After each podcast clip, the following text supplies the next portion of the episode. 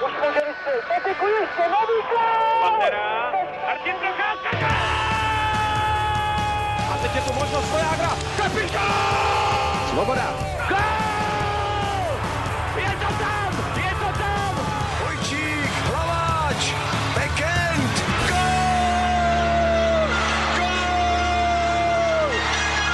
Jsme mistři světa, jsme světový šampioni!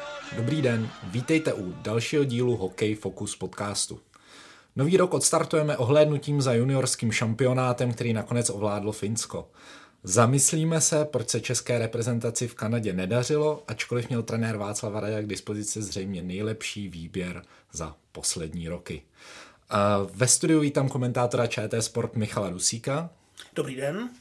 A Petra Musila a Tomáše Řandu z webu čtsport tečka cz. Dobrý den, ahoj. Ahoj. Od moderátorského mikrofonu vás tentokrát zdraví Ondřej Erban.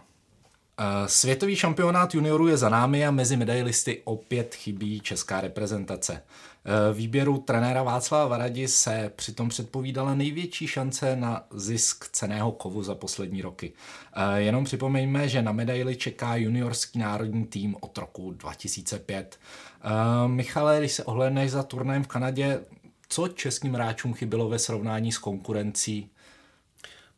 Tak, kdybych to měl říct velice stručně, góly, protože v podstatě jenom proti Dánům dokázali dát čtyři branky, jinak vlastně proti žádnému týmu během šedesáti minut nedali víc než jeden gól.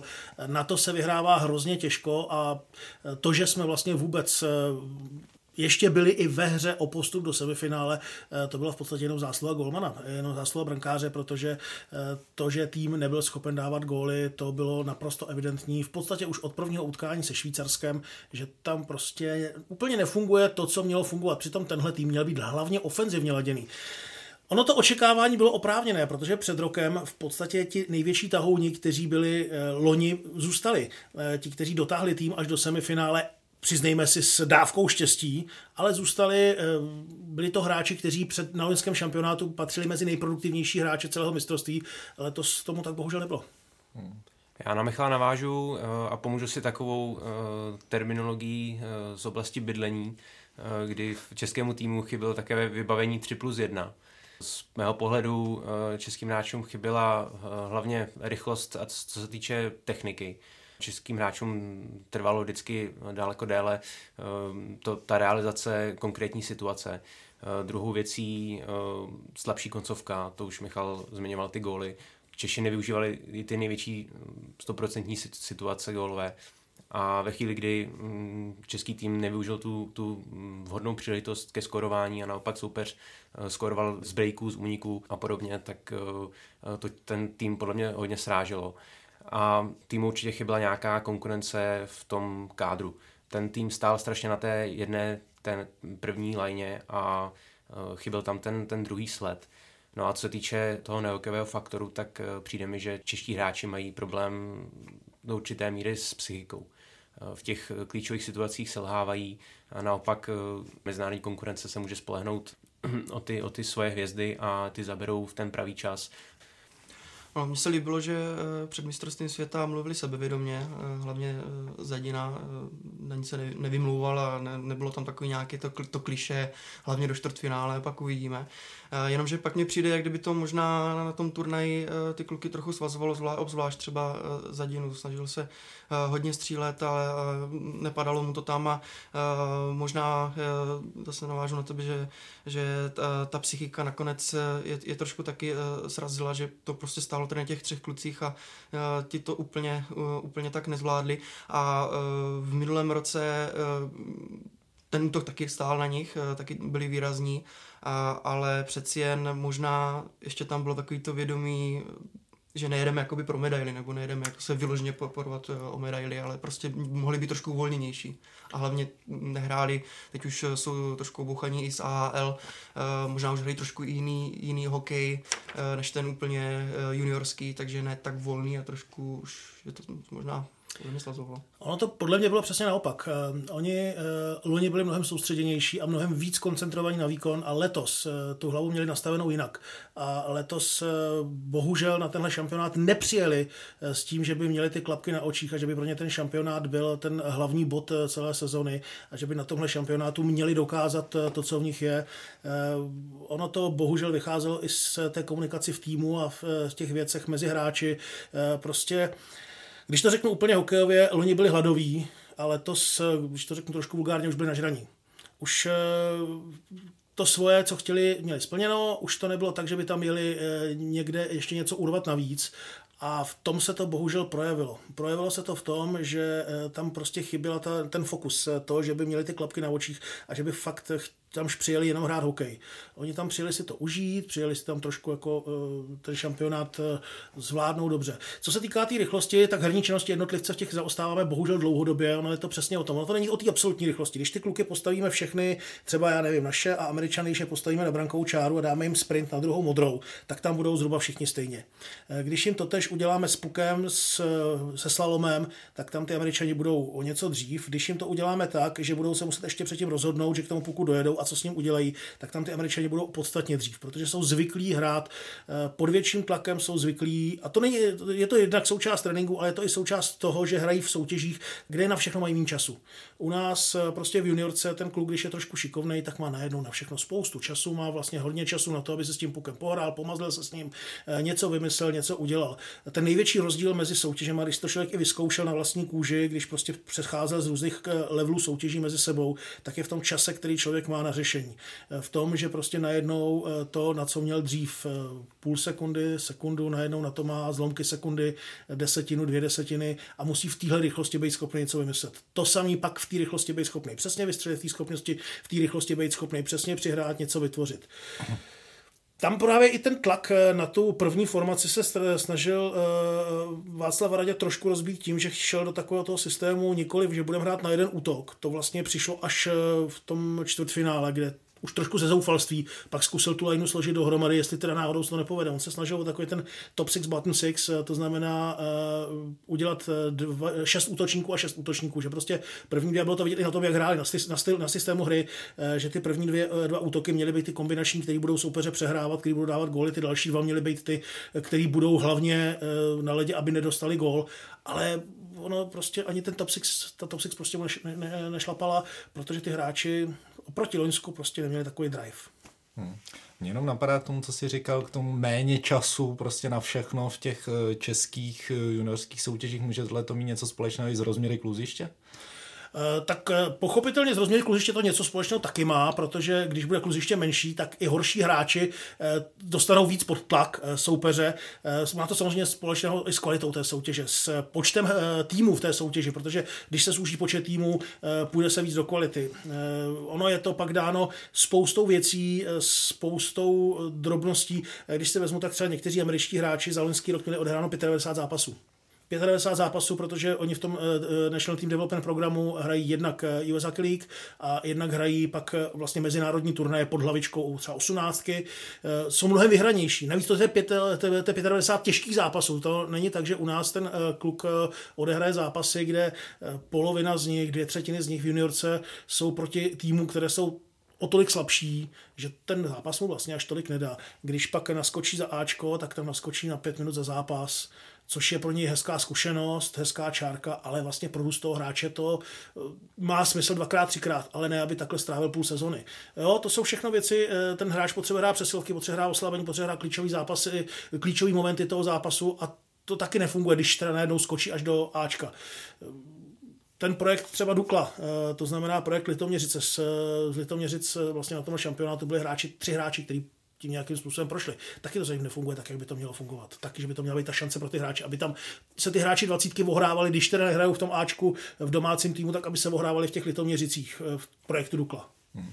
Teď jsme trošku odbočili, tak pojďme zase zpátky k mistrovství světa juniorů. A on, tam už základní skupina vlastně naznačila, že český tým tam není v bůhví jaké formě. Už jsme o tom mluvili, nedávali jsme góly, přišla těsná výhra nad Švýcarskem v prodloužení, následně dvě porážky proti favoritům, což znamenalo, že v tom posledním utkání skupiny bylo vlastně nutné bodovat z Dány, což Češi s mírnými rozpaky zvládli a postupili tedy do toho čtvrtfinále.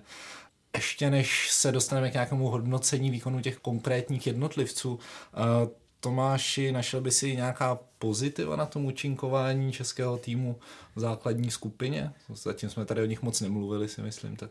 Pozitiva se hledají skutečně těžko.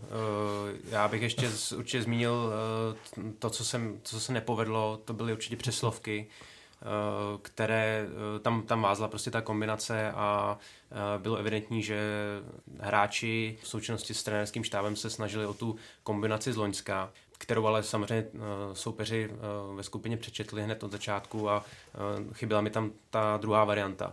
A ta změna přišla podle mě relativně pozdě, kdy se vlastně uh, přeskupila ta, ta formace na ten systém jedna tři jedna, který potom víceméně přinesl úspěch a uh, z této pozice snižoval i Kaut v tom čtvrtfinálovém duelu proti Americe. Uh, takže uh, tam, tam mi chyběla trošku nějaká um, větší tvořivost, uh, nějaká flexibilita na tu, na, do těch přeslovkových formací.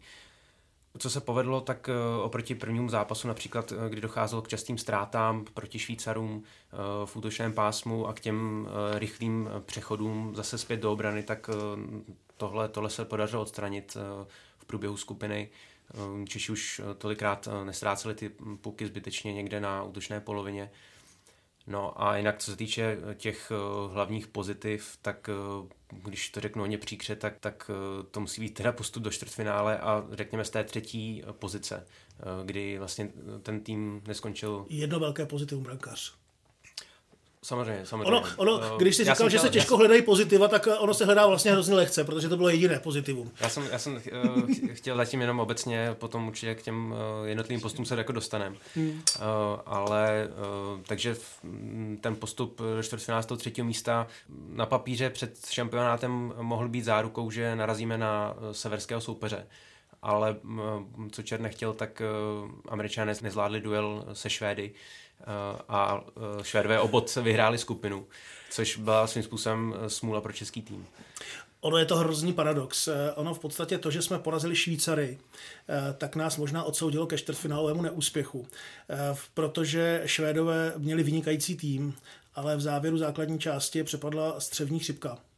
Takže už poslední zápas proti Kazachstánu odhráli na patnáct lidí, do čtvrtfinále přišli tak zdecimovaní, že je Švýcaři přehráli a porazili. Takže ono zase, ono samozřejmě, já bych nechtěl ten šampionát koukat jenom s ohledem na umístění. Ono, kdybychom skončili čtvrtí ve skupině, porazili Švédy, mohli jsme hrát semifinále, tak by se možná říkalo, jaký to byl Bůh ví, jaký úspěch. Nebyl by to úspěch, bylo by to prostě zhruba, bylo by to strašné štěstí, ale ta pozice, kterou máme momentálně ve, svěko, ve světovém hokeji, odpovídá tomu šestému, sedmému místu, prostě to tak je.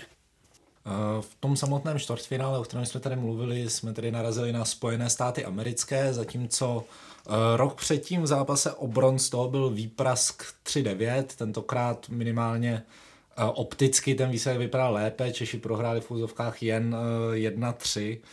A Petře, co podle tebe rozhodlo v tom zápase o postupu Američanů? V první řadě ještě jenom navážu, je opravdu škoda, že jsme nenarazili na nějaký evropský tým, o tom jsme se tady bavili na, na podcastu před, před tím mistrovstvím, že tu šanci budeme mít, když narazíme na nějaký evropský tým a, a Američani, tam bylo vidět, taky už jsme to zmiňovali, rychlost a, a práce s, s pukem v rychlosti a hlavně mě mrzí, že jsme se teda nějakým způsobem nedostali víc do útočného pásma a nedonutili jsme Američany více, více k chybám. Uh, my jsme si vlastně za celý zápas vynutili akorát jednu přesilovou hru a tu jsme využili. Třeba kdyby jsme ve hře pět na pět byli aktivnější a vytvořili si uh, víc situací, po kterých budou Američané muset faulovat, uh, tak třeba v těch přesilovkách uh, by to nebylo tak, uh, tak špatné. Uh, ta první přesilovková uh, pětka už potom jakž takž vypadala, ta, ta druhá měla problémy s tím, aby se usadila vůbec pásmu, ale třeba tohle byla ta cesta. Když nám to teda tak skvěle zavřel v brance Lukáš Dostála, tak jsme prostě museli třeba z těch standardních situací uspět. A my jsme za celý turnaj měli jenom čtrnáct přesilovek, pokud se nepletu, a to je nejméně z celého celého turnaje. To je, my jsme si neměli čím pomoct vlastně. Ale je to docela paradox na to, jak český tým vlastně hrál přesilovky prachmizerně na začátku, tak jsme skončili jako tým s nejvyšším využitím přesilovek na celém turnaji, protože jsme si pomohli proti Dánům a pak tou, tím stoprocentním využitím přesilovek ve čtvrtfinále. A je to docela paradox, ale je to přesně, přesně jak říkáš, Dáno, tím, že my jsme nedokázali soupeř dostat pod tlak, takže jsme nedonutili faulovat.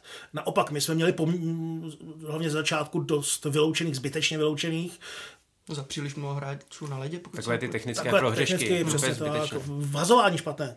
Úplný, uh, úplná trivialita, to je prostě věc, kterou taky, taky to trošku svědčí o tom nastavení hráčů, že proti Švýcarsku, kde hráč na buli, uh, je poprvé varován a v tu chvíli prostě je vždycky zvykem, že ten hráč musí být extrémně, ví, že se za to vylučuje, takže musí být extrémně opatrný. To znamená, prostě udělám všechno přesně tak, jak se má, i za cenu toho, že to buli uh, prohraju uh, navíc v útočném pásmu. Tam, i kdybych ho prohrál čistě, tak se vlastně vůbec nic neděje. Hmm. A já se nemůžu nechat vyloučit za to, že se dvakrát špatně postavím na buli v útočném pásmu. Hmm.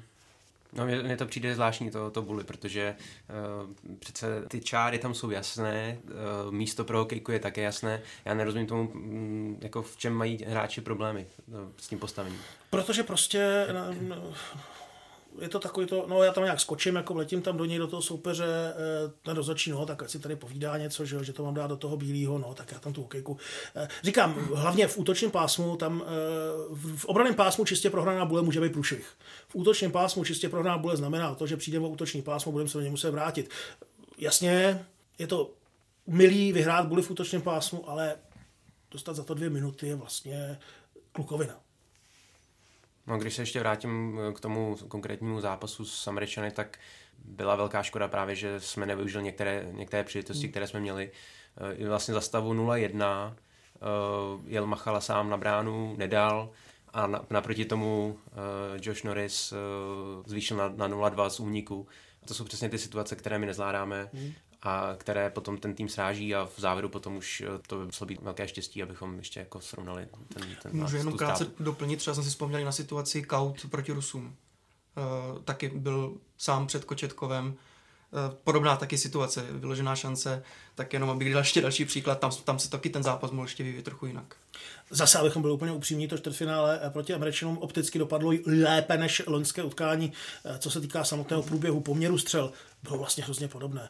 Tam, kdybychom neměli jednoho z nejlepších gólmanů na turnaji, ne toho vůbec nejlepšího, protože on měl nejvíc práce, mnohem víc práce než většina jeho soupeřů, tak to klidně mohlo být taky nula pět, nula šest nebo pak jedna šest. Hmm. A nikdo by neřekl ani popel, nebylo by to chyba brankaře, prostě ta převaha Američanů v některých fázích byla drtivá. Hmm. A je vlastně smutné, že skutečně do těch osmnácti let té konkurenci víceméně stačíme, ale potom na tom přelomu osmnáct dvacet tam, tam prostě ztrácíme. Já bych řekl, že spíš možná do těch patnáct šestnáct, kde máme nahajpovaný hráče, v té osmnácti už třeba proti Američanům, Finům, Švédům, Rusům, tam ten odstup je. Ono zase, že když se podíváme, tak třeba Američani, tenhle ročník, co tady měli, tak je to vlastně ročník, který hrál poslední dvě finále osmnáctek. Hmm. Že, protože to dvacítky jsou dvouročníkový, to znamená, tady byly devadesát devět dvoutisícovky a v dvoutisícovkách i devětdevítkách hráli Američani finále osmnáctek, v devětdevítkách ho vyhráli, ve dvoutisícovkách prohráli. Oba dva ty finálový zápasy hráli s Finskem. E, takže jako jo, prostě potkali jsme v tomhle tom případě jeden z nejlepších ročníků, ale Američani ty ročníky jsou schopni produkovat jeden za druhým i díky tomu N T D P programu, i díky těmhle věcem. Já si myslím, že přesně my v těch osmnáctkách samozřejmě máme výhodu, čím, čím bude menší ročník, tím méně tam nám budou zasahovat takový ty hokejově slabší týmy. Ale my začneme, za chvilku budeme mít v osmnáctkách problém se Švýcarama. Já nechci být úplně špatný prorok, ale my se taky můžeme dostat do problému s Rakouskem, s Německem, vzhledem k Salzburg Akademii, protože to je vlastně to, co může pomoct vychovat Rakušanům, Němcům velmi kompaktní a vyspělý tým, co se týká sedmnáctek, osmnáctek. Ostatně je to vidět dneska na naší domácí soutěži, kde Salzburg hraje a loni hrál finále, do kterého se dostal a základní skupinu vyhrál úplně suverénně. My jsme super v patnácti šestnácti letech, kdy máme nahajpovaný hráče, kdy ty hráči vlastně my je v dětství trénujeme víc, my je vlastně zakcelerujeme víc, než jsou třeba stejně staří kluci ve Švédsku, ve Finsku i Američani, ale nám pak chybí to, že už na ně dokážeme dostat ten tlak navíc. Ono to někdy možná ani nejde, protože my už jsme tak zmáčkli v tom dětství v těch deseti jedenácti letech, že pak na ně nemůžeme v patnácti ještě jako naložit víc. Navíc to prostě nejsou k tomu ty podmínky tady u nás. Ono by to mělo obráceně, do těch patnácti by to měla být zábava, tam by to měla být hra, tam by se ty děti měly naučit té hravosti, která je to, je to hrozný, ale z českého hokeje se vytratila hravost. Jestli něčím český hokej vždycky dokázal porazit to, že proti nám nastupovaly týmy s mnohem větší hráčskou základnou, z mnohem větších zemí, tak to bylo to, že jsme byli hraví, že jsme byli chytrý, že jsme ten hokej uměli, že, že, ty, že ty děti prostě se od malička učili hrát hokej. A pak k tomu přidali i nějaké fyzické dovednosti, že nabrali sílu, nabrali rychlost, tyhle věci. My je dneska od malička dřeme na rychlost, my se z nich snažíme udělat rychlobruslaře, my z nich chceme ždímat výkony v deseti a pak v patnácti už jako ty děti tu hravost ztratili a nemáme jim kde naložit navíc. Hmm. A když se opět zase obrátíme trošičku k šampionátu a... Já vím, že od něj utíkám pořád, ale, ale ono to souvisí. Já to mám ty ročníky mám docela, no. dobře, docela dobře zmapovaný, protože já jsem sám trénoval pět let devět osmičky, hmm. takže devět devítky znám taky, že to jsou ty ročníky, jak se to prolíná dvou tisícovky, devět sedmičky, jo, takže vím, jak ty kluci vyrůstali a v čem ty kluci vyrůstali a že ono v podstatě fakt z toho systému těžko mohlo vzniknout něco jiného, než kde jsme teď. Hmm. Každopádně na tom šampionátu asi není žádný velký tajemství, že hlavní zklamání byly výkony té naší v uvozovkách hvězdné trojice Kaut, Zadina, Nečas, kdy ta očekávání byla rozhodně velká, je otázka, jestli přiměřená, ale čekalo se, že oni prostě budou těmi tahouny toho výběru a že v ofenzivě slabinu mít nebudeme. Přitom Češi vlastně v základní skupině jako tým dali jenom devět branek, což opravdu není velká střelecká potence. Uh, Michale, my jsme tady o tom hodně mluvili, no, napadá tě ještě něco, kde najít ne, příčiny tohohle? devět branek, říkám sto čtyři dánům, uh, takže uh, jo, já, ne, já si fakt myslím, že prostě loni to byli kluci, který, uh, že Kauli uh, s, uh, Kaut uh, se Zadinou byli před draftem, uh, věděli, že teď je to pro ně ta velká šance, jak ještě, jak ještě ukázat, že mají i na velký mezinárodní hokej. Uh, Nečas, který měl takovou tu rozbitou sezonu, že na začátku, kdy to chvilku, uh, chvilku hrál, uh, vlastně ochutnal N H L, pak šel do Brna, chvilku mu trval, než se rozjel. Pro ně ty, ty dvacítky byly vlastně něco, kde se znovu zrestartoval, kde fakt jako cítil, že uh, tam potřeboval Potřebuje, potřebuje se chytit. Pro všechny ty tři kluky to byl svým způsobem vrchol sezony.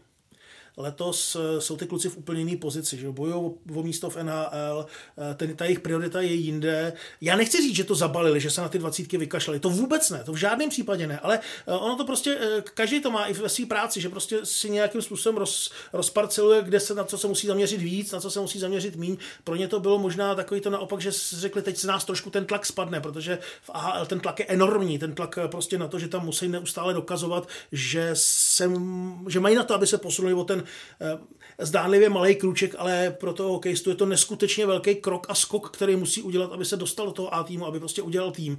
Tak tam ten tlak je na ně enormní a na těch dvacítkách z nich možná ten tlak trošku spad, což se projevilo v tom, že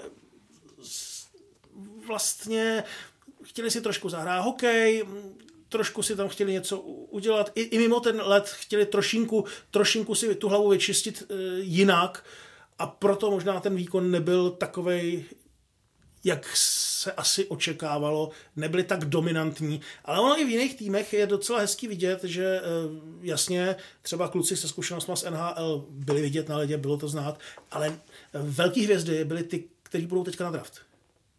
Jo?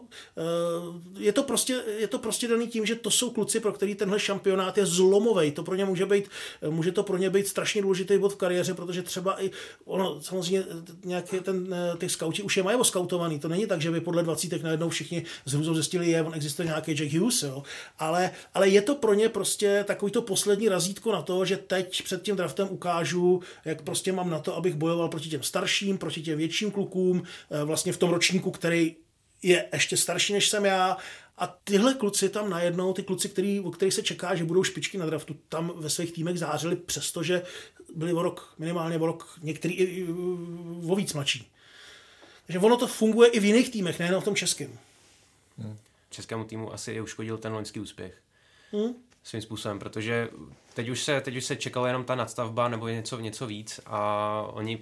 Um, asi nebyli tak, tak koncentrovaní na ten, na ten prvotní krok, na to čtvrtfinále, nebo respektive už i na tu skupinu jako takovou. Pokud se budeme bavit konkrétně o těch třech hráčích z toho útoku, tak si myslím, že ačkoliv teda neměl tak, tak dobrá čísla jako loni, tak myslím si, že Martin Kaut si svoje odvedl. Ten, ten byl vidět prakticky v každém zápase a myslím si, že se z něho stává velice komplexní hráč, umí střílet góly, zároveň mu vůbec nevadí hra do těla, to naopak. A svoje si odvede i v obraně, takže já si myslím, že z Martina Skauta se může, může stát zajímavý hráči pro áčkovou reprezentaci a pokud Colorado se nebude dařit v playoff nebo, nebo vůbec nepostoupí do playoff, umím si představit, že by ho mohli z farmy uvolnit už i třeba teď na květnový šampionát, proč ne? Ne, to pro, pro mě, no, tohle se je hrozně hezky, ono zase, abychom jako to všechno nehodili na tři kluky. Uh, on útok je vždycky silný tak, jak je celá uh, pětka silná, jo? To znamená, to musí od obránců. Uh, je pravda, že tam hrozně vázla rozehrávka, tam vázlo to, aby vůbec ti hráči to dostávali do nějakých uh, situací. Uh, pak si proto začali jezdit, což samozřejmě na jednu stranu je řešení, na druhou stranu je to většinou takový řešení, který je trošku z nouze a když se ten hráč musí jezdit pro puky dozadu, uh, tak mezi tím ten soupeř stačí postavit střední pásmo. Jo? Vždycky to strašně zbrzdí tu, zbrzdí tu hru.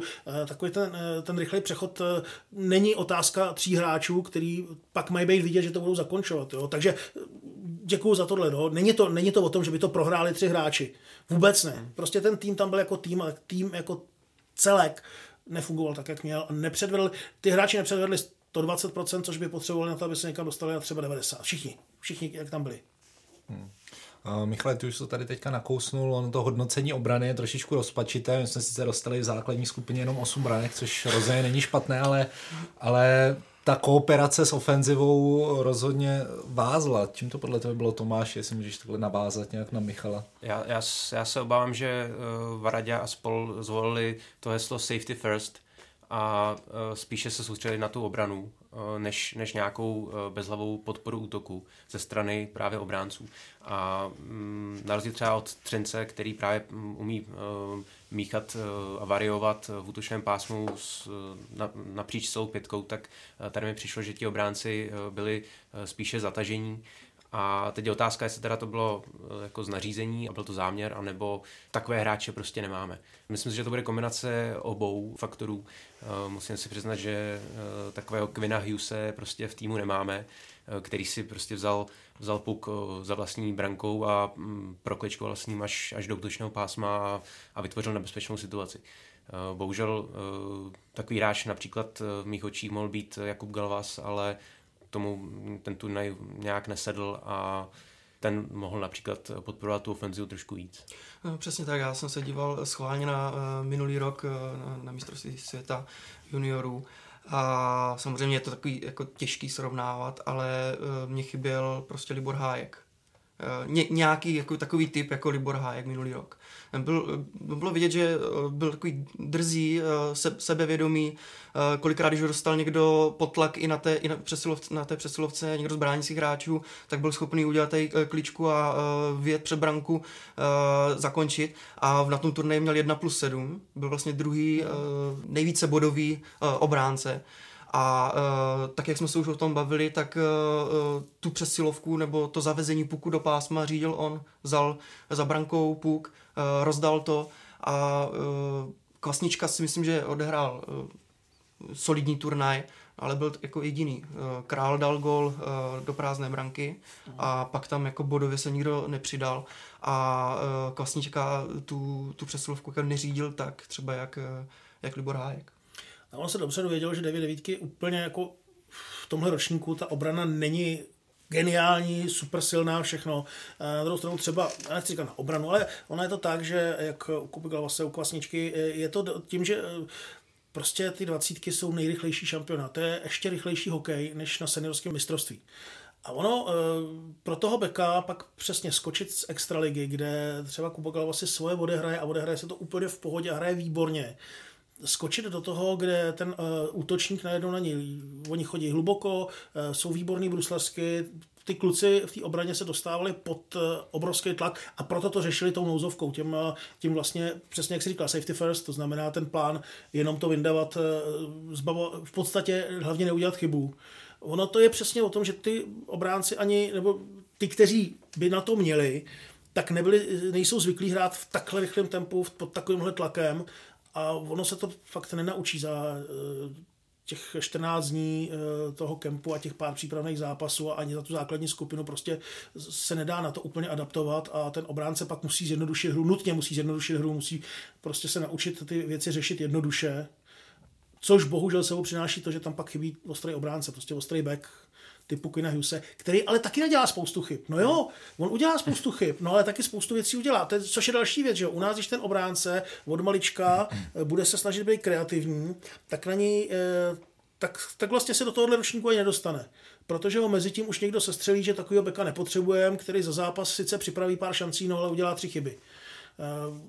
Proč? Protože ten obránce je tam od toho, aby hlavně vyndával puky jednoduše po mantinelu a hlavně aby neudělal chybu. Toho se pak nedá, jako to už by musel být geniální a nějaké, nějakou můzou políbený kluk, aby tohle to všechno přežil a pak najednou v osmnácti se mu to v hlavě přeplo a dokázal najednou být tvořivý, být z něj Carlson, Hughes a prostě ostrý back tohohle typu. Ne. Navíc, že jo, takový ten systém u nás, ty bruslíš blbě, ty půjdeš do obrany. To je přece úplný nesmysl. Dneska obránci jsou nejlepší, dneska na tomhle šampionátu Quinn Hughes byl nejlepší bruslař na hranách. To prostě jeho bruslení na hranách je úplně ukázkový. Jo, to brusl, na hranách podle mě bruslí ještě líp než brácha, než, brácha, než Jack. Jo? A to jsou prostě všechno věci, to je taková ta skládačka, mozaika a ty kluci, já věřím, že dělali, co prostě mohli, ale kdyby možná ten Kuba Galvas půl roku hrál pod takovýmhle tlakem, tak se mu taky přizpůsobí, tak taky najednou začne e, jako být schopnej i pod tím tlakem něco udělat. U toho Libora to bylo znát, že prostě je na ten tlak zvyklý a dokázal pod ním tvořit a dokázal pod ním dělat věci. Hmm, hmm. Uh, já si myslím, že vůbec jako v poslední době uh, ty velké šampionáty r- r- rozhodují obránci, no. Nebo že prostě má, když má tým dobrou obranu, bylo to vidět na tom posledním finále mistrovství světa, uh, Švédi, o tom se ani nemusíme bavit, jakou mají obranu a uh, Švýcaři taky tam měli Joziho a uh, myslím si, že třeba teď Finové, tak teď ve finále vlastně dal gól uh, Oto Latvala. Hmm? A uh, Vakanainen hrál samozřejmě taky skvěle a Henri Jokiharju, který už uh, hraje v, v N H L, už tam má svou pozici, takže za, zase Finové to, nechci říct vyhráli úplně jenom díky tomuto, ale prostě do, dobří obránci, kteří podpoří ten útok, dělají to hlavní gro. Krásně to vidět na Rusech. Rusové, kteří byli leta, leta, hmm. leta jeli na to, že jsou předokolka. Že prostě máme super útok a vzadu potřebujeme jenom bourací věže, který to tam prostě nějak obsadějí, budou to trošku masírovat a v podstatě to, ty útočníci si to pak uhrajou dopředu sami. Najednou tady měli obranu jak víno. Vlastně jednu z nejmenších obran na centimetry za poslední roky. Ale bruslařsky, ty kluci na tom byli neskutečně. Ta obrana byla neskutečně mobilní a přesně, že jo, to jsou prostě všechno kluci, kteří najednou dokážou podpořit útok a dneska se tam rozhodují zápasy. V tom dneska se přesně říká, že dřív to bylo o centrovi, dneska je to o, back, o ostrém backovi a centrovi, který musí vymyslet hrutý pětky. Z Lasnouským kluziště, já myslím, že možná teď pro nás může být třeba trošku ta záchrana, to, ta regula, že by si měly být uší kluziště. Uh, i, i, i v Evropě a možná by se to mohlo aspoň trošku, trošku srovnat a právě takový kluci, protože jsme měli jako dost právě kluků z, z extraligy Klasnička mm. a Galvas, tak by se na to trošku, trošku líp připravili a už jenom, co jsem mluvil vlastně s Michalem Kempným, když šel, no. když šel do, do N H L a vlastně to bylo na světovém poháru, kde, kde dělal chyby, on, jako jsem, on říkal, najednou to byl úplně jiný hokej, já jsem musel mm. úplně jinak vnímat prostor v, v obranném pásmu, prostě daleko, daleko užší a rychlejší, takže tohle nám třeba může, může nějakým způsobem pomoct. No já hlavně doufám, že se to zúží, když teda, tak že hlavně začneme už od té výchovy. To znamená vlastně hrát na co nejmenším prostoru.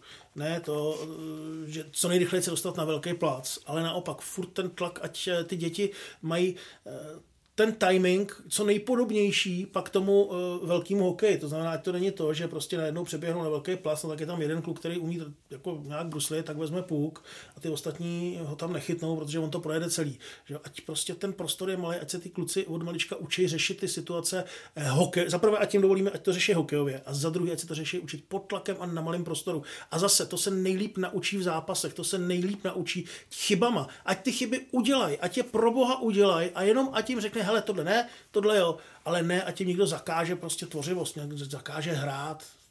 To potom v těch patnácti, pak tam už se může říct, jako hele, tak jako sorry, to už jako tady, tady jo, tady ne. A do těch patnácti si vyzkouší úplně všechno.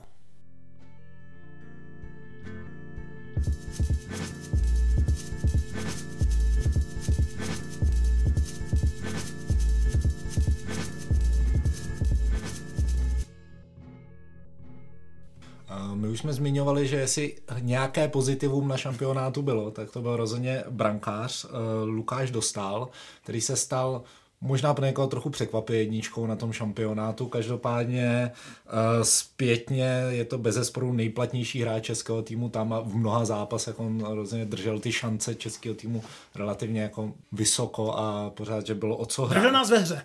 Držel ve hře, tak. A no, jak vlastně hodnotit Dostálové výkony, to asi nás smysl, ale možná taky spíš jak hodnotit Dostálovou budoucnost, že?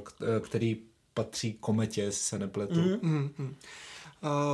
Uh, o kvalitách Lukáše Dostála jsem samozřejmě věděl, už i minulý rok chytal nějaké zápasy Ligy mistrů za Ačko a už tam bylo vidět, že ten tým dokázal podržet. Ale stejně jsem nečekal, že teda začne jako jednička, nakonec to byl úplně skvělý tah a vlastně nakonec logický, protože Škarek vlastně v reprezentaci neměl moc dobré, dobré utkání třeba na těch vrcholných akcích a možná ani, ani v té přípravě a Dostál byl, byl skvělý. Jako neustále prostě sledoval puk, vykouknul si a má rychlý skluz. Uh, ty zákroky, to, to byly opravdu třeba proti Američanům, uh, proti, uh, proti Catesovi tam uh, na, v jedné situaci, tak to byl skoro highlight uh, šampionátu. Uh, je i poměrně vysoký, sto osmdesát šest centimetrů a hlavně a má to taky v hlavě skvěle srovnaný, jako podobně jako Martin Nečas. Mm. Takže on může udělat uh, skvělou, skvělou kariéru a uh, možná to postavení na draftu, já vím, že uh, brankáři chodí spíš jako z těch uh, zadnějších pozic, ale možná teď, když by se to mohlo přehodnotit, tak myslím, že mohl být klidně i trošku výš. Já myslím, že Anaheim ví, co má, co má zaklenot a ne, nevím, jak by dál bych to rozvíjel. Prostě jednička, jednička potržená, Dostal nás, prostě držel. Mně se líbilo, co jsi zdůraznil, chytrý, chytrý pracovitý, přemýšlivý brankař. On Anaheimu dostal takový vlastně domácí úkol, že každý svůj zápas si musí rozebrat, musí si prostě vypsat i zákroky, jako co si prostě udělat si takovouhle vlastně zpětnou analýzu svých zákroků, což naprosto poctivě dělá. A je na něm vidět, že fakt jako chce, fakt v jeho případě tam jsou ty klapky, kde prostě teď e, má před sebou jasně daný cíl, nekouká doleva, nekouká doprava a jde za tím cílem. A je to hrozně, hrozně jako velká radost se na něj dívat, jak se zlepšuje pořád. Ono, já jsem strašně zvědavý, jak to bude teďka s ním po šampionátu, protože já zase rozumím tomu, že on vlastně byl před sezonou na kempu v Anaheimu, to znamená, on vlastně naskočil, přijel relativně pozdě na to, aby bojoval o místo v Kometě jako jedni, nebo dvojka, nebo aby prostě bojoval místo v Ačku. Možná, že to i pro něj bylo lepší, že chytal v první části sezony v Šancelize na farmě brněnský. Ale teď, zvlášť vzhledem k tomu, že prostě v Brně to s těma golmanama je takový, jak je. Já vím, že se mluví třeba o návratu Čiliaka, o všem možným. Já bych mu tu šanci dal. Já na to ještě navážu, protože ta, ta druhá část otázky byla právě mířená na tu Kometu a já si myslím, že tak, jak to brněnské prostředí trochu znám, já si myslím, že tolik příležitostí nedostane, že Uh, přeci jenom Libor Zábranský vždycky chce stavět a ale. Samozřejmě Čiliak je Čiliak, jo, a to, to, bylo, to bylo opravdu vidět, že uh, on ty dva tituly prakticky vychytal, mm. takže proto se teď samozřejmě jedná o tom, uh, aby se vrátil, protože to by byl jackpot uh, pro Kometu, ale Dostal podle mě, mohl dostat šanci třeba v té první polovině sezóny právě, jo. V Lize mistrů odchytal dvě utkání, myslím si, že je celkem, celkem zvládal a on by podle mě nesklamal, jako rozhodně by nebyl horší než, než Kašík ve své formě teď a než i Langhammer. A ještě bych možná jenom zmínil krátce uh, Karla Vejmelku. Uh, nevím, jestli je schopný vychytat titul, to teď nedokážu říct, protože neměl těch zápasů jako tolik, ale to je taky vysoký golman, levák a taky to má v hlavě velice dobře srovnané. On je jeden, jeden z mála golmanů, nebo vůbec hokejistů, studuje vysokou školu. Mm. Ono se to takhle jako prostě promítne, že trošku jako uvažuje jinak. A uh, myslím si, že ten mohl dostat šanci už uh, dřív, samozřejmě přes Čeláka to bylo těžký, ale myslím si, že teď asi bude chytat já spíš ten Vejmelka. Já zrovna chci říct, že u Karla Vejmelky zrovna to je prostě kluk, u kterého jsem taky si myslel, že už dávno měl uh, mít větší prostor. Uh, já si pamatuju tenkrát, že vlastně odcházel z Pardubic kvůli škole. Hmm. Uh, jenom proto, aby mohl studovat. Jo? To všechno, všechno se vším uh, souvisí. Samozřejmě u těch brankařů ten vývoj je trošku jiný, tam ta akcelerace není taková jako u hráčů. Hráč prostě, když je fakt talentovaný, tak v sedmnácti už může dostávat šance, nebude hrát první line, nebo anebo bude hrát právě první lineu vedle dvou zkušených, který když bude nejhůř, tak to za něj někde zalepěj. Ale u toho golmana je to samozřejmě mnohem složitější a je fakt, že mít teďka, jako postavit to na dvojici Vejmelka, dostal to před rozhodující fází sezóny asi těžko. A Kometa ještě nemá úplně vyhráno. Přesně po, tak. Potřebuje, ono, potřebuje ten, si zajistit tu situaci do té, do té přes, šestky. Přesně ono, kdyby, že kdyby, kdyby, byla Kometa klidu, byla, tak... kdyby Kometa byla někde nahoře, měla nahráno, tak se tam toho hmm. Volmana klidně můžou dovolit vypustit na dva, na tři zápasy a, a uvidíš, co, co předvede. No, souhlasím s tím. Ale je to kluk, který určitě do budoucna, a spíš mám trošku obavu, že když tady nedostane šanci, Půjde tak se. pak dostane tu nabídku, aby to šel zkusit ven, kde tu šanci mít bude.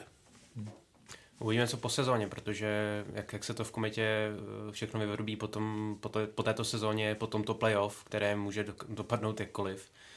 Může to skončit titulem pro Kometu, může to skončit totálním výbuchem, pokud se Libor Kašík nějak nespamatuje, řekněme do, do konce řekněme třetí čtvrtiny základní části, protože pak v té poslední už jako ten prostor úplně nebude, tak jako ty, ty varianty jsou různé a uh, myslím si, že přece jenom uh, pře- převládne takový ten brněnský pragmatismus a, a uh, zůstane jako Vejmelka s Kašíkem a ti si to rozdají o tu, o tu pozici jedničky hmm. uh, pro playoff. Hmm.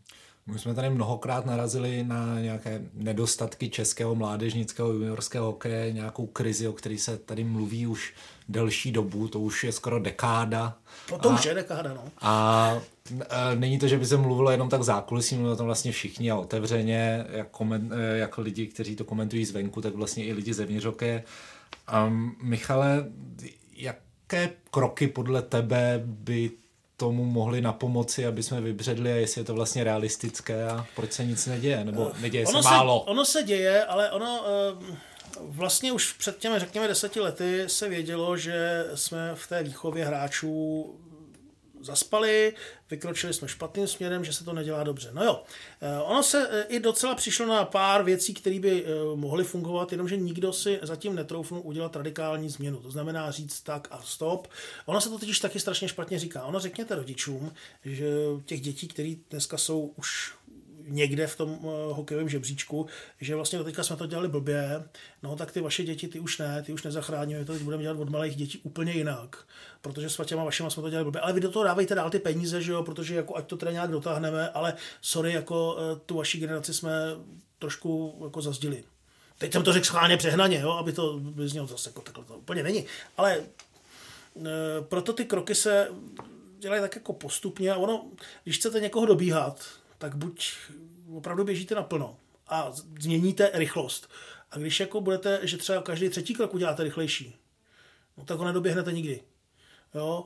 A my jsme teď pořád v takových těch fázích, teď ještě navíc je to tak, že se třeba udělali některé změny, které nejsou úplně, se ukazuje správný a teď je to tak jako, že nikdo nechce říct, no to byla moje chyba, ale ono to není o tom, tak jako nemusíme nikoho ukřižovat za to, že se jako změny se vždycky dělají, ne vždycky se ta změna povede tak, jak má fungovat, ale to neznamená, že tu změnu musíme někoho ukřižovat, jenom si pojďme e, najít tu odvahu říct, že tahle změna správná byla a tahle změna správná nebyla. Další věc, a to teď, já to teď skválně řeknu na konkrétních věcech, na konkrétním příkladu, je to taková ta naše povaha, někdo nám něco nařídí, že máme dělat, ale my si to stejně budeme dělat jinak, protože my to děláme už třicet let a děláme to dobře. E, Úplné drobnosti typu minihokej, kde v minihokeji je to tak, že by prostě měli ty hráči nastupovat první, druhá, třetí, první, druhá, třetí, první, druhá, třetí dokola. No jo, jenomže ten trenér chce mít u těch šesti sedmiletých dětí výsledky. No tak tam toho kluka, který je v tu chvíli šikovnější, začne nasazovat obstřídání i do jiných formací, nebo ty dva kluky. Tak se zavedlo, že musí mít barevnou pásku, aby prostě byli odlišeni od sebe, i ten rozhodčí viděl, protože ten rozhodčí nemůže v tu chvíli pochytat, jestli tam mu ten kluk chodí častěji nebo nechodí. No, tak ty trenéři zase vymysleli, že tu pásku tomu kluku hráče sundají, nejde to tomu, tomu druhému, aby je přehodili do těch jiných line. Jako jasně, ten trenér možná vyhraje velikonoční turnaj v e, Horní Dolní, ale v podstatě těm dětem za prvé dává strašně špatný příklad a za druhý, jako pro výchovu těch dětí vlastně zabije oba dva, jak toho, který v tu chvíli je akcelerovaný, který tam chodí v obstřídání, protože ten pak jako má pocit, že vlastně nemusí na sebe makat, protože je ze všech nejlepší tak jako tak, tak toho, který se tam na tenhle dostal jednou za třetinu, protože toho to přestane bavit. A možná, že z něj mohl být jednou ten budoucí hráč, protože to v těch, u těch šestiletých dětí fakt nikdo neřekne. No, ale tohle byl konkrétní příklad, ona se tímhle způsobem se u nás umí jako vošulit lecos. No jo, jenomže za to pak zaplatí ve finále ty děti. Nebo ty, ta, ta budoucnost toho českého hokeje. Jo? Za, ten, za tu konkr- malou lokální radost, že teď jsem teda ošulil ten systém a že teď teda to, co mi tam ty pitomci z toho svazu přikázali, jsem já nějak jako...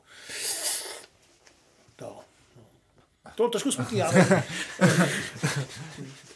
ale ne, dobře, když se teda vrátíme k těm pozitivním věcem, já si myslím, že eh, ano, už se trošku přešlo na to, že eh, fakt jako co nejdýl by ty děti měly být na co nejmenší ploše. To znamená tak, aby to, aby jako mini hokej, super věc. Jo, hraje se to potom i tak, že, se, ne, že když trošku vyrostou, tak se přestane hrát čtyři na čtyři, hraje se tři na tři. Nebo se hraje jiný rozměr té třetiny, ale pořád zmenšovat to hřiště, dostávat je pod tlak. Aby ty děti prostě museli fakt dělat to, co budou dělat jednou. To, aby ten sport byl pořád ten samej. To samé pak jsou spousty cvičení, že jo, kdy u nás, proč ty Kanaděni, proč ty Američani využívají tolik šancí, proč ten kluk pod tlakem střílí do těch gólových pozic. To není proto, že by byl tak geniální hokejista, že by byl o tolik jinde, než jsou ty naši kluci. Je to o tom, že od malička prostě stříleli na ty... Každou akci zakončil tak, abych dal gól, a ne, že prostě mám cvičení, tady vystřel, pak udělej oblouk, ať tamhle do rohu, tam si vem puk, ať tamhle do toho stranu. Ještě ne. Ta, ta akce musí fungovat jinak, ta musí fungovat tak, že prostě každou, každou, po každý chci zvítězit v tom minisouboji. To znamená, i když tam střílím do prázdné branky, tak tam musí být prostě jenom ty růžky. Aby se učili, aby ty ruce se automatizovaly, že prostě střílej tam, kam střílej. Že vystřelím puk, a ne, že jdu tamhle někam pokračovat v cvičení, ale vystřelím puk a jdu před bránu. A jdu ten svůj puk dorazit. Podívat se, aspoň se podívám na toho golmana, jestli to tam drží nebo nedrží. Otočím se, střílí další, já se snažím jeho střelu tečovat. A pak teprve dělat něco dalšího. Tohle jsou věci, které pak se zautomatizujou. To pak ten hráč nemusí přemýšlet nad tím, co má dělat, ale dělá to. Už dneska jsou moderní cvičení, ale bohužel třeba jsou trenéři, kteří jedou podle těch svých, co mají nazbíraný za těch třicet let, který už dneska tak úplně jako nefungují, protože dneska už ten hokej není o hraní v oblouku, ale to po o brzda, přímka, brzda, že jo? A tak dál, a tak dál. To je všechno se vším. No, pojďme se ještě v rychlosti podívat taky na ostatní účastníky toho juniorského šampionátu. Netka ve čtvrtfinále se s ním rozloučila dvojice favoritů, Švédi, o kterých už jsme tady mluvili, a jejich střevních potížích, a domácí Kanada. Zejména pro, ty, pro Kanaděni to byla taková národní pohroma, dalo by se říct. A co k jejich představení na šampionátu říct? No, pro ně to opravdu byla národní pohroma. Oni v tomhle tom prostě narazili na Finy, kteří fakt... Ty měli zvláštní šampionát. To byl jako hodně silný finský ročník. Já jsem říkal, že Finové vlastně stříbro zlato na osmnáctkách.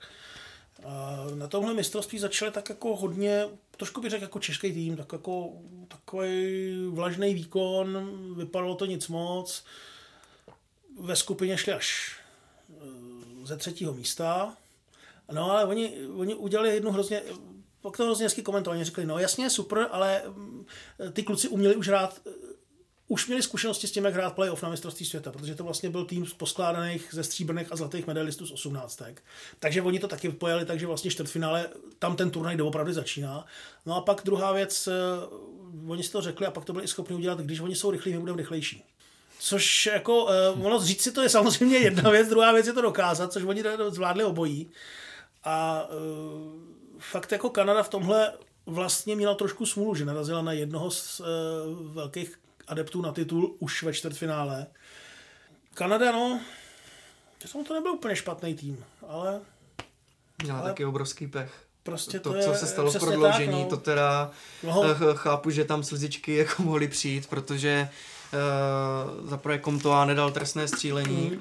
potom uh, Noah Dobson uh, vlastně střílel do odkryté branky a, a, a zlomil hokejku a pak za to přišel trest. Ale tak už budu trošku škodolibý. A to ještě jako... finále vyrovnali těsně vlastně před koncem. Mm. A to bylo takovým tak... jako hodně šťastným gólem. Taky hodně, Přesně, gólem, taky hodně gólem šťastným gólem. Spoza brány, no. no.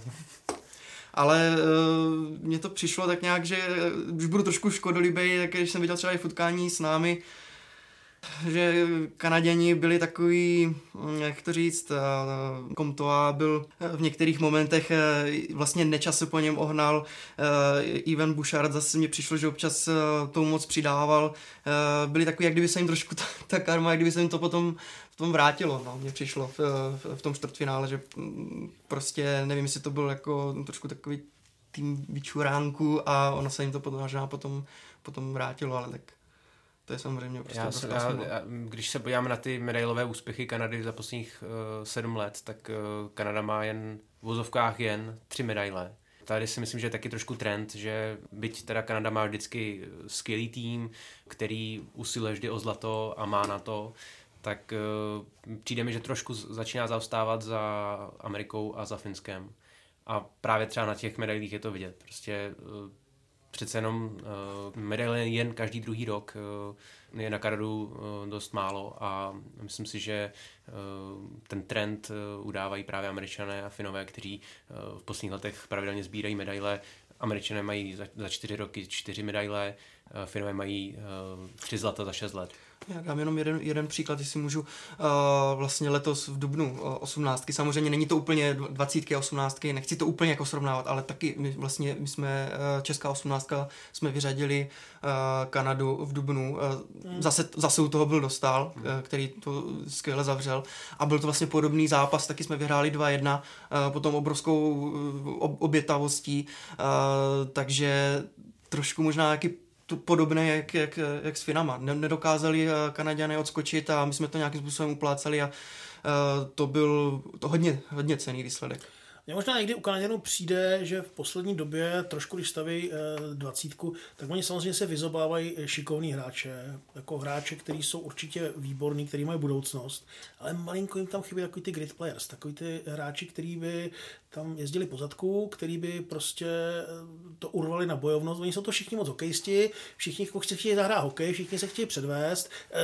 Nemusí to být ani ve zlým, v některých případech to bylo tak, jako že byli až trošku moc namachrovaný, ale nemusí to být jenom v tom. Ale že prostě je to ten tým postavený vlastně jenom, jenom ze samých hokejistů. Ty hráči jsou bezesporu kvalitní, tam když se podívá člověk na kanadskou soupisku, tak se spoustou z nich se určitě za pár let potkáme v N H L a možná to nebude ani za tak moc let, ale přesně, jako jo, tak, taková ta hladovost, takový to prostě, že by tam měli ty, ty vlčáky, který jako vědí, že teď to možná pro ně bude ten poslední úspěch, který si můžou urvat, že tady si prostě něco vykousnou ve dvacítkách a pak na ně svět zapomene, to tam trošku chybí, hmm. možná.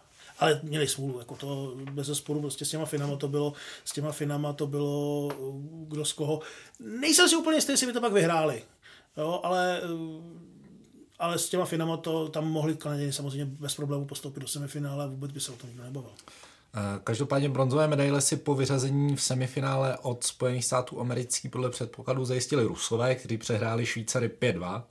Uh, to samotné finále dlouho vypadalo na vlastně docela pohodlnou záležitost pro Finy, ale Američané se závěru zvedli a srovnali na dva dva. A tam ale, když už zápas pomalu spěl do prodloužení, rozhodl o zlatu pro výběr Suomi talent Kaapo Kakko. Uh, Tomáši, jako zhodnotit tenhle ten triumf Finů je vlastně něco, co jsme ještě neřekli, co tady nezaznělo?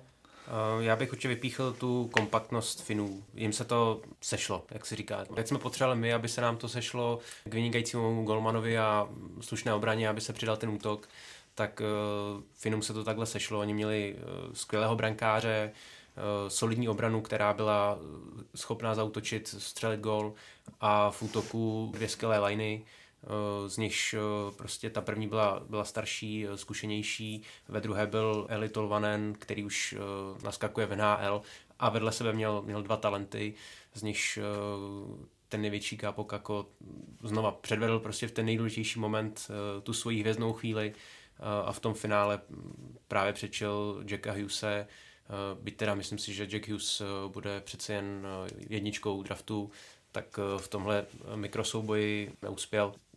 Finové jenom potvrdili, že, že tu mládež dělají, dělají výborně společně s Američany a dokladem jsou jak medaile na juniorských šampionátech, tak i ten příval Finů do N H L. To teď můžeme aktuálně vidět, jak prostě přední příčky bodování okupuje Fin, Rantanen a, mm. a další, další plejáda prostě skvělých hráčů je prakticky v každém klubu v zámoří. Finové v době, kdy měli trošku problémy najednou s mládeží, tak přesně dokázali udělat ten rychlý radikální řez. Oni vytvořili systém, systém, který jim funguje, jednak postavený na, na několika akademiích, ne na velkém počtu akademií, ale na několika málo akademiích, ale pak hlavně i systém toho, jak zapojit hráče, ten přechod z juniorského do seniorského hokeje. Mají velmi kvalitní juniorskou ligu, velmi kvalitní, velmi širokou. Tam třeba teď dvoutisícovky mají problém, aby se vůbec prosadili v juniorské lize, protože prostě ta liga je kvalitní a je víceročníková. Pak mají ten systém farem v Nestisu, to znamená ve druhé finské lize, to znamená ty hráči plynule procházejí a je to krásně vidět na těch jejich biografiích, na těch jejich životopisech, že prostě to jsou hráči, kteří měli třeba první rok, hráli skoro jenom juniorku, pár zápasů v Nestisu, jeden zápas za Ačko, jenom aby si to vyzkoušel. Druhý rok už má třeba třicet procent zápasů za juniorku, šedesát procent zápasů v Nestisu, deset procent zápasů za Ačko. A další rok už je to třeba půl na půl Nestis Ačko. Jo, takhle postupně se vlastně dokáže e, dostat do hokeje. Navíc jejich liga je velmi rychlá. E, asi taky není náhoda to, že e, vlastně u Finů většinou, když ten hráč je draftovaný a podepíše, tak e, hodně často se stává, že je zapůjčený do finské ligy. To znamená, že i týmy N H L už zjistili, že v Finsku ta výchova mládeže je dobrá, to znamená, že si můžou dovolit toho kluka po draftu, když ho podepíšou, nechat ještě rok nebo dva dokonce ve Finsku a nechat ho tam prostě dozrát a pak si ho třeba vytáhnou, zkusí ho v A H L a většinou pak e, ty kluci šli na velkou smlouvu e, do velkého týmu, do A týmu. Což u nás za poslední dobu byl takovýhle příklad jenom ten, ten Neči, jo, loni v Brně, jinak většinou, když už ty kluky podepíšou, tak si je chtějí vytáhnout třeba do kanadské juniorky. To znamená, je vidět, že ani nevěří té naší výchově, že bychom ty hráče dokázali dál rozvíjet, že prostě je chtějí mít pod větším dohledem, že, si, že radši ty hráče, když už ho podepíšou, tak mu řeknou, že dobře, ale musíš jít do kanadské juniorky. Závěrečná otázka. Příští šampionát juniorský se odehraje v Ostravě a v Třinci. Michale, můžeš jenom tak v rychlosti říct, na co se můžeme těšit a shrnout třeba i nějaké české vyhlídky? Tak já doufám, že se můžeme těšit na skvělou atmosféru, protože tohle je šampionát, který za to fakt stojí a ne náhodou v Kanadě ho mají radši než seniorský, protože možná ten hokej opravdu, on je trošku juniorský hokej tak jako jiný, není tak dokonalej, ale je mnohem rychlejší, bojovnější. Já věřím, že se můžeme těšit na skvělý výkon českého brankaře. Doufám, že já to nechci zakřiknout. Já tady musím zaklepat na golmana, je to vždycky složitý, že bude v pořádku, že prostě bude k dispozici, protože to jsme měli zdůraznit, že Lukáš Dostálý je eh, pořád ještě příští rok eh, hráč pro dvacítku.